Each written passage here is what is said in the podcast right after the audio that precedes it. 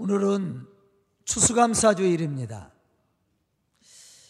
제가 아, 작년도에 추수감사주일 때 우리 성도들에게 이렇게 준비하라고 이야기한 적이 있습니다.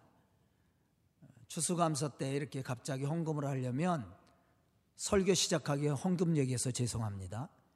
제가 헌금 얘기를 잘 안 하는데 헌금을 준비하려면 힘들으니까 1년 동안 한번 준비해 보자.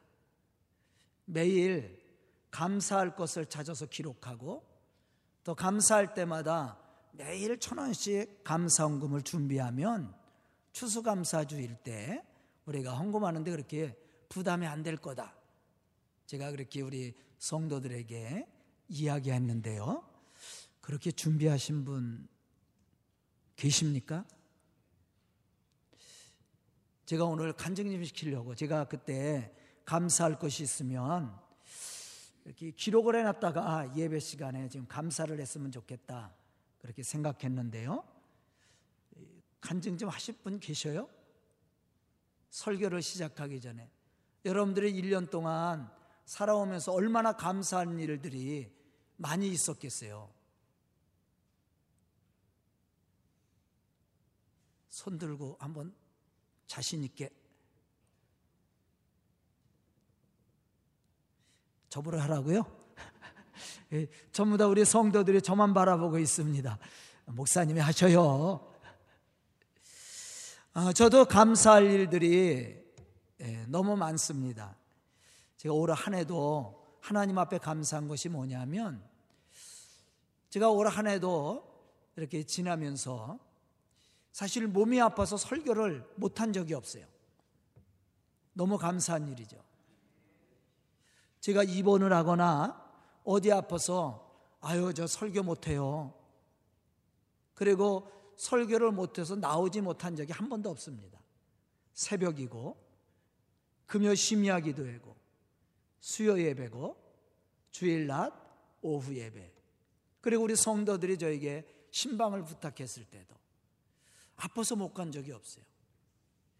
제가 29년 동안 이 교회에서 목회를 합니다. 그런데 지금까지 진짜 몸이 아파서 설교를 못 한 적이 한 번도 없어요.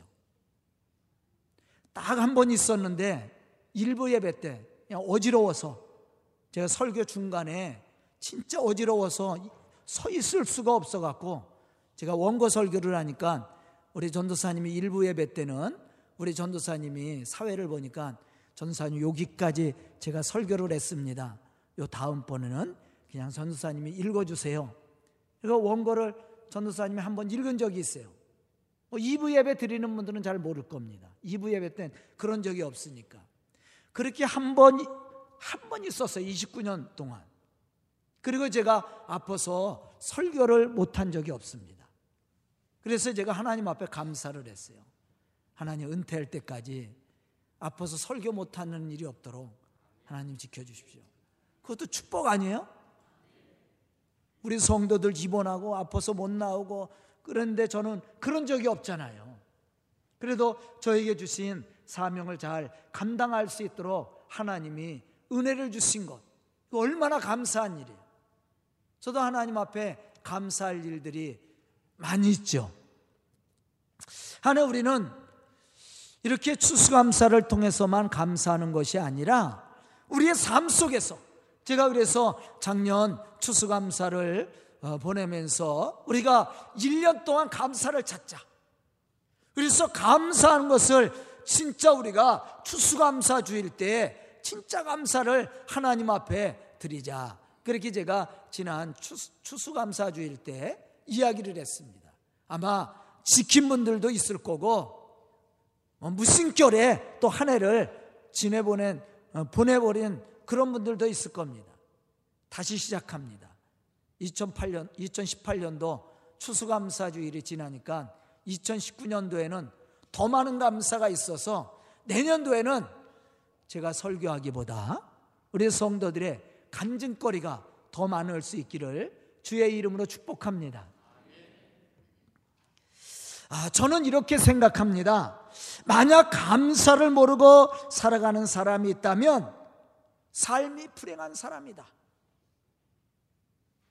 특히 신앙생활을 하면서도 감사가 없이 교회에 출석하고 있다면 불행한 것뿐만 아니라 비참하다.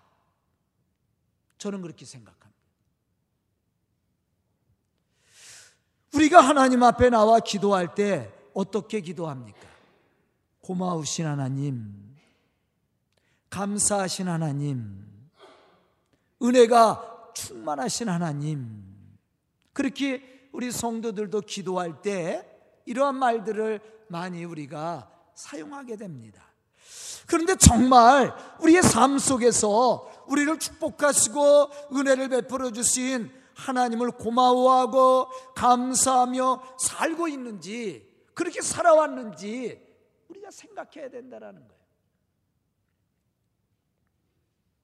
만약 형식적이고 습관적인 신앙을 가지고 교회에 출석하고 있다면 우리에게는 아무런 변화도 역사도 일어나지 않습니다. 아마 우리의 삶 속에 하나님이 주시는 은혜로 행복하지 못할 거예요. 불행할 겁니다.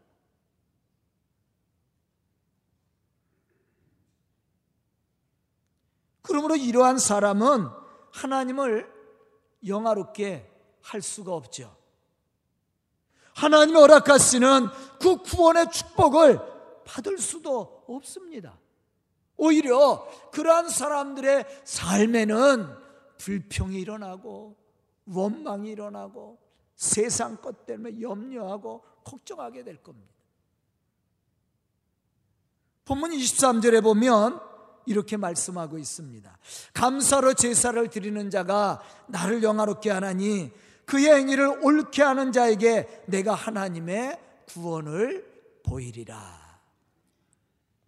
여기서 하나님은 감사로 제사를 드리는 자를 통해서 영광을 받으시고 자기 행위를 옳게 하는 자에게 하나님의 구원을 보이시겠다고 말씀하고 있습니다.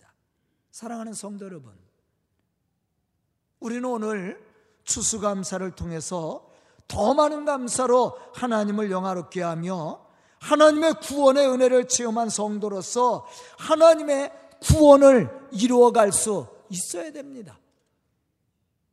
그러한 성도들이 되어야 돼요. 그럼 우리가 어떠한 감사를 드릴 때 하나님이 영광을 받으실까? 첫째로 내가 아닌 다른 사람이 받은 은혜와 축복을 통해서 우리가 하나님 앞에 감사드릴 수 있는 넉넉함이 있어야 된다. 아멘. 사실 우리는 우리가 받은 것을 가지고는 그래도 감사를 합니다. 그런데 내가 아닌 다른 사람이 받은 은혜와 축복에 대해서도 우리가 감사하고 있느냐는 거예요. 우리는 분명히 알아야 됩니다. 하나님은 남을 시기하고 질투하고 미워하는 사람을 기뻐하지 않습니다. 우리가 성경에 보면 이러한 것을 하지 말라고 가르치고 있어요. 그리고 다른 사람을 위해서 형제를 위해서 너희가 사랑을 베풀고 선을 베풀고 나눠주라고 말씀하고 있습니다. 이 사람이 하나님을 영화롭게 하는 사람이에요. 고린도전서 1장 4절에 보면 바울은 이렇게 고백하고 있습니다.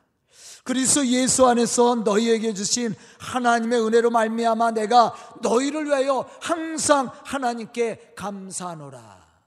바울의 서신을 보면요. 그 서신 서두에 늘 하나님 앞에 감사하는 것을 볼 수가 있습니다. 그런데 그 감사는 자신이 받은 것에 대한 감사가 아니야. 서신을 받는 교회나 개인을 통한 감사입니다.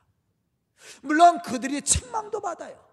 그러나 책망을 하기 전에 그들에게 주어졌던 은혜라든가 신앙의 장점들이 되는가 이런 것을 칭찬하며 먼저 하나님 앞에 감사하는 것을 볼 수가 있어요. 고린도전서 1장 4절도 마찬가지입니다.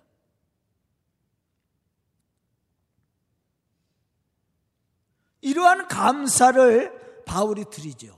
이러한 감사가 하나님을 기쁘시게 했고 하나님을 영화롭게 했다라는 거예요. 사실 그는 아무나 할 수 있는 것이 아닙니다. 우리 옛말에 사촌이 땅을 사면 배가 아프다고 얘기하죠.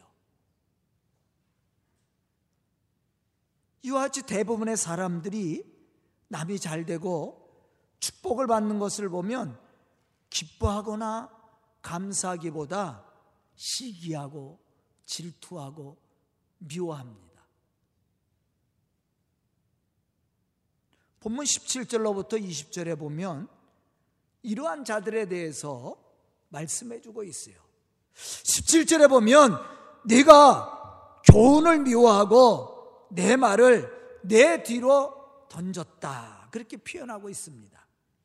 이 말은 그의 삶 속에서 하나님의 말씀을 부인했을 뿐만 아니라 하나님을 무시했다라는 얘기예요. 즉 하나님이 주신 율법을 경시 여겼을 뿐만 아니라 아예 무시해 버렸다라는 얘기입니다. 또 19절에 보면 이렇게 말씀합니다. 내 입을 악에게 내어주고 내 혀로 거짓을 꾸미며 이 말은 남을 비방하고 중상모략하는 이야기를 말씀해 주고 있는 거예요. 남을 비방하고 미워하고 시기하고 질투하고 거짓말을 꾸며내서 남을 중상하는 것, 중상 모략하는 것 이런 것들을 여기서 얘기합니다.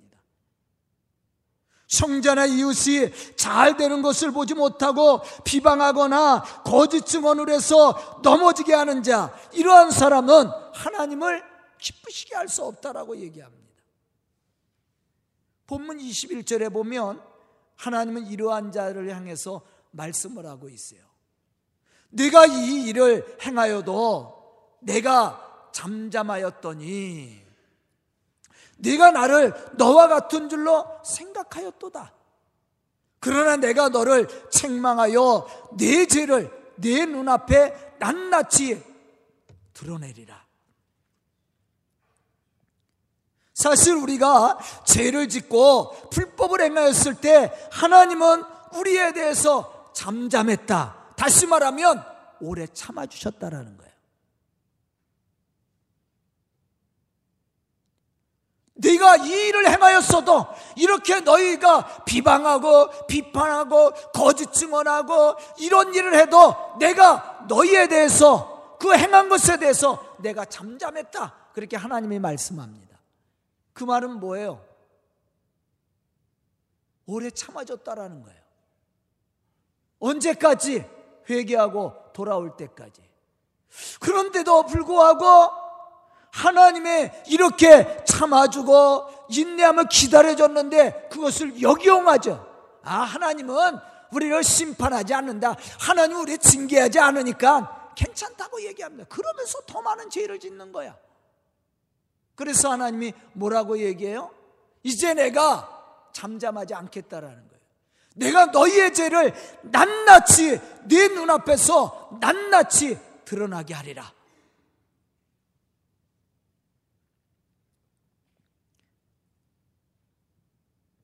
우리는 하나님 앞에 감사할 줄 알아야 됩니다.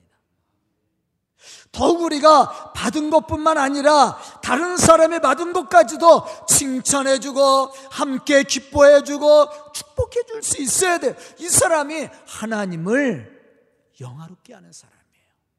아멘. 저는 오늘 추수감사를 수수감사주의를 맞이해서 예배를 드리는 우리 성도들이 이러한 감사가 있어서 하나님을 영화롭게 할 뿐만 아니라 삶을 풍성하게 만들어가는 그러한 믿음의 성도들이 될 수 있기를 주의 이름으로 축복합니다. 우리 한번 생각해 보세요. 우리가 남이 잘 되는 것을 비방하고 또 남이 못된 것을 보고 고소해하고 그러면 사회가 어떻게 되겠어요? 삶이 어떻게 됩니까? 풍성해지지 못해요. 각박해지죠. 삶의 풍성함은 우리가 받은 것을 함께 나누는 데도 있지만 우리가 어려움을 당하는 사람을 도울 수도 있어야 되고 또 잘 되는 사람을 향해서 축복해 줄 수도 있어야 돼요. 그래야만이 삶이 풍성해지는 거예요. 하나님은 그걸 원하셔요. 또한 그러한 삶을 사는 사람을 통해서 하나님은 영광을 받으신다라는 것이죠. 두 번째는 고난 중에도 감사할 줄 아는 사람이에요.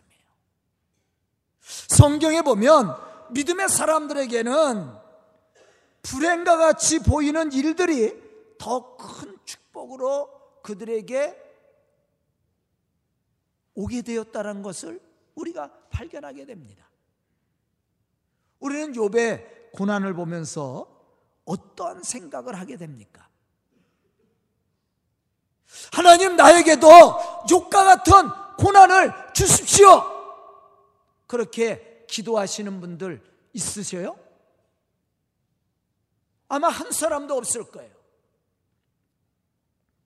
하나님이 고난을 통해서 우리에게 축복을 준다 해도 고난받기를 원하는 사람은 없습니다.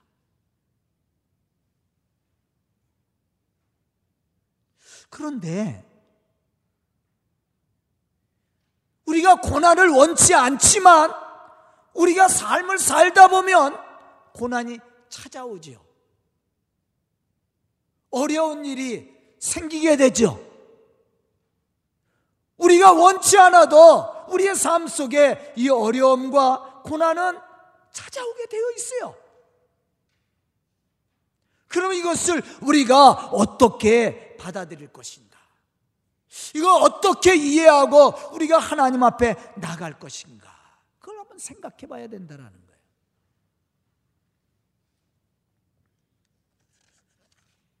욥은 고난이 찾아왔을 때 그것도 하나님이 내가 감당해야 될 사명이라고 생각했다라는 거예요. 그러기 때문에 불평하지 않고 원망하지 않았습니다. 그냥 받아들였어요. 더욱 중요한 것은 이러한 고난이 찾아왔을 때 하나님의 이름을 높여 찬송했다라는 겁니다. 여기서 1장 21절로부터 22절에 보면 이러한 사실을 우리가 발견할 수가 있어요. 주신 이도 여호와시오. 거두신 이도 여호와시오니 여호와의 이름이 찬송을 받으실지이니라. 이 모든 일에 욥이 범죄하지 아니하고 하나님을 향하여 원망하지 아니하니라.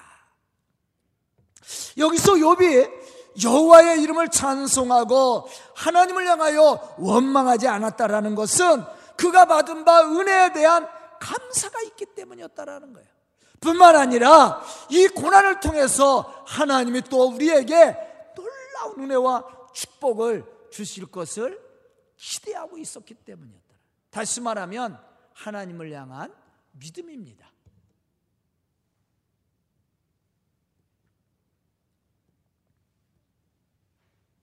이러한 믿음을 가지고 하나님 앞에 나아가 하나님을 높여 찬송했을 때 하나님이 영광을 받으신 거예요.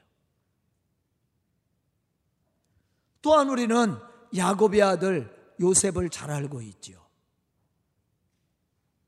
요셉은 형들의 시기와 질투로 인해서 노예로 팔려갔습니다. 죽을 뻔한 고비를 여러 번 넘기죠.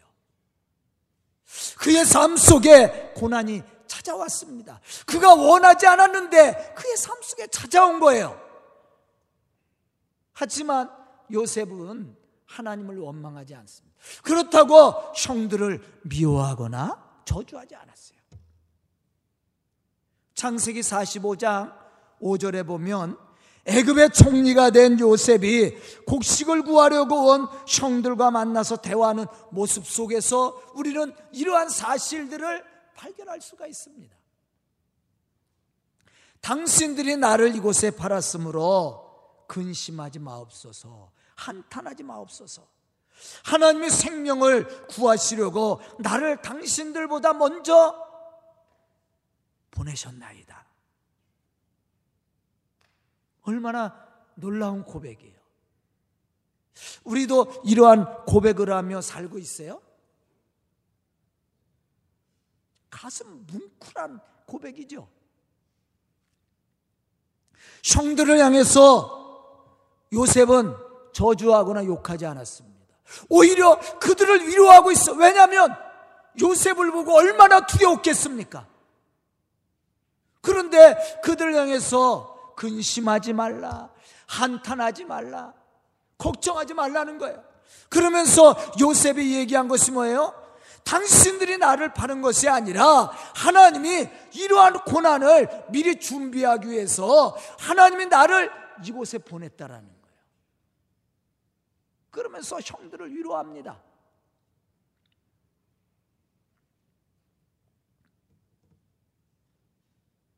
우리는 이러한 성경의 증거들을 보면서 고난과 역경이 반드시 불행이 아니라는 것을 깨달아야 됩니다. 영적인 차원에서 볼 때 감사하는 자에게는 고난이 생명이 될 수 있고 축복이 될 수가 있어요.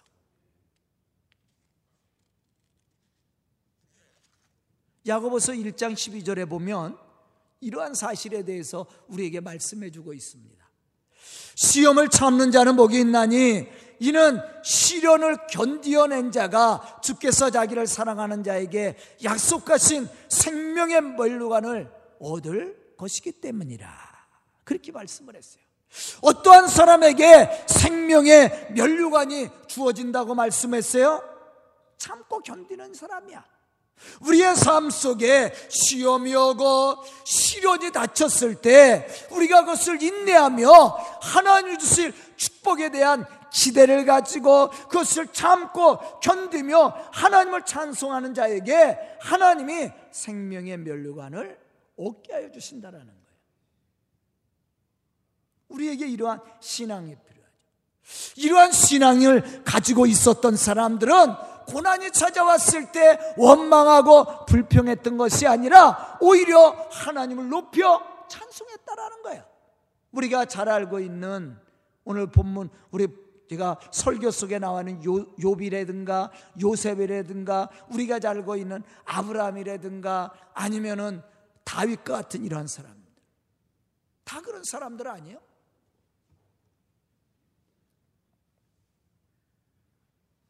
이러한 사람들은 고난이 찾아왔을 때 그것을 불평하고 원망했던 사람들이 아니라 하나님의 축복에 대한 기대를 가지고 그 시련과 고난을 이겨나갔던 사람이에요. 그리고 그러한 가운데서도 감사를 했다라는 거예요. 하나님이 축복 안 할 수가 없죠. 바로 이 사람이 하나님을 영화롭게 하는 사람이야. 저는 오늘 말씀을 듣는 우리 성도들이 이러한 믿음의 사람이 될 수 있기를 주의 이름으로 축원합니다. 세 번째는 모든 일에 먼저 감사하는 사람이다. 믿음의 감사는 무슨 좋은 일이 있을 때만 감사하고 달콤하고 기분 좋은 일이 눈앞에 나타날 때만 감사하는 것이 아니에요. 미리 감사하는 겁니다. 이것이 진정한 의미에서 감사예요. 고린도후서 2장 14절에 보면 바울은 이렇게 고백합니다. 항상 우리를 그리스도 안에서 이기게 하시고 우리로 말미암아 각처에서 그리스도를 아는 냄새를 나타내게 하시는 하나님께 감사하노라. 미래적인 축복이거든요. 미래적인 감사예요. 하나님은 늘 우리의 삶 속에 앞서 행하시고 우리가 감사할 수 있도록 하나님이 우리를 돌보시고 인도하여 주신다는 우리로 하여금 그리스의 냄새를 풍길 수 있도록 하나님이 우리 속에 역사하신다는 거예요. 빌립보스 4장 6절로부터 7절 우리가 잘 아는 말씀 아니에요. 아무것도 염려하지 말고 모든 일에 기도와 간구로 너희 구할 것을 하나님께 아뢰라. 그리하면 모든 지각에 뛰어나신 하나님의 평강이 그리스도 예수 안에서 너희의 마음과 생각을 지키시리라. 우리는 무슨 일을 하든지 먼저 하나님께 아뢰고 주실 것을 믿고 감사를 드릴 줄 알아야 됩니다. 그러면 하나님은 우리의 마음과 생각을 아시고 그 모든 것들을 이루어 주신다라는 거예요. 바울의 고백이죠. 역대하 20장에 보면 여호사밧 왕이 하나님 앞에 놀라운 감사와 승리의 기사를 기록한 내용들이 쓰여 있습니다. 여호사밧은 모압과 암몬과 또한 마온 사람들이 연합을 해서 이제 쳐들어오려고 합니다. 그때 여호사밧은 마음이 답답하고 두려워했다 그랬어요. 어떻게 감당할 힘이 없습니다. 세 나라가 연합을 해서 쳐들어온다고 하니까. 그래서 여호사밧은 하나님 앞에 나가서 기도합니다. 백성들에게 금식을 선포하고 자신도 금식을 하며 하나님의 성전에 나가 하나님 앞에 부르짖어 기도했어요. 역대하 20장 15절에 보면 하나님은 레위 사람 야시엘을 통해서 여호사밧 왕에게 말씀을 주었습니다. 이 큰 무리로 말미암아 두려워하거나 놀라지 말라. 이 전쟁은 너희에게 속한 것이 아니요 하나님께 속한 것이니라. 우리가 이 말씀을 보면 다윗 생각나지 않아요? 골리앗 앞에 나가 싸울 때 전쟁은 하나님께 속한 것이니 너는 칼과 창과 단창을 가지고 나오지만 나는 만군의 여호와의 이름을 가지고 나가노라. 이 다윗의 고백이잖아요. 여호사밧도 마찬가지야. 야시엘이라는 레위 사람을 통해서 하나님의 말씀을 들은 거예요. 이 여호사밧이. 그때 여호사밧은 하나님을 향해서 감사하기 시작합니다. 그 감사의 내용은 이렇습니다. 여호와를 찬송하여 이르시기를 여호와께 감사하세 그의 인자심이 영원함이로다. 전쟁이 승리했기 때문에 감사한 것이 아니 아직 전쟁을 하지도 않았어. 싸움도 하지도 않았습니다. 그런데 야시레는 사람을 통해서 하나님의 말씀을 듣게 되었을 때 여호사밭이 하나님 앞에 감사하는 거예요. 여호와께 감사하세 그의 인자심이 영원함이로다.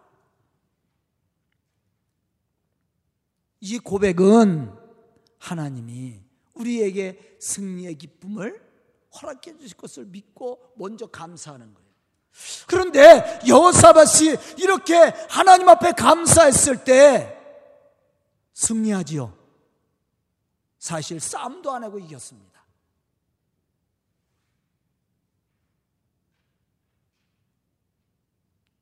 하나님이 감사를 통해서 영광을 받으신 거예요. 두렵고 떨리는 마음이 있었습니다. 앞이 보이지 않습니다. 그러나 여호사밧이 하나님의 말씀을 듣게 되었을 때 그때서야 비로소 하나님 앞에 감사를 드리는 거예요. 미리 감사합니다. 우리는 주시면 한다고 그러죠.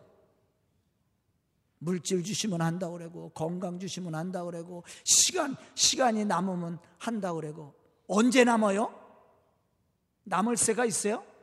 죽을 때까지 시간도 모자라고 물질도 모자라고 모자랍니다.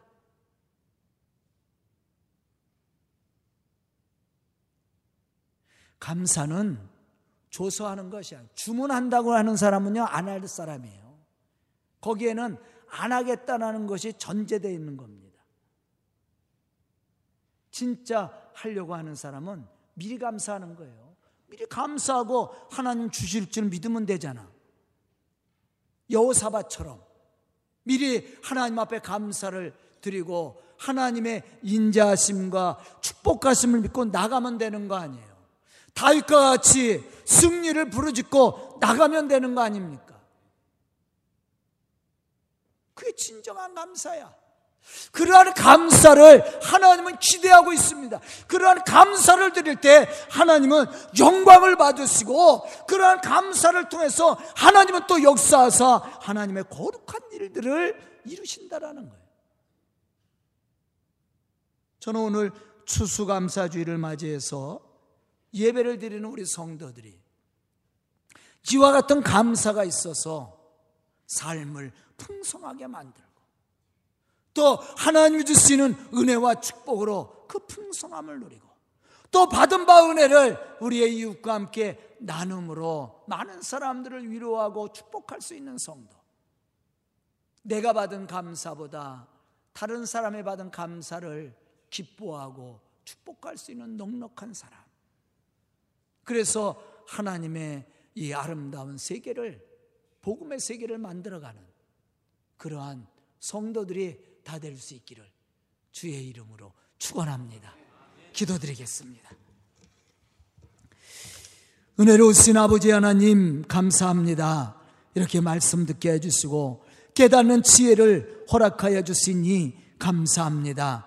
저희들 참으로 믿음의 사람들이 되어 감사로 하나님을 영화롭게 할 수 있는 은혜를 주시고 감사를 통해서 세상을 변화시켜가는 믿음의 성도들과 교회가 될 수 있도록 축복하여 주시옵소서. 우리 성도들을 통해 이 교회가 풍성케 해주시고 세상을 아름답게 만들어가는 믿음의 사람들이 되게 하여 주시옵소서. 예수님의 이름 받들어 축복하며 기도드리옵나이다. 아멘.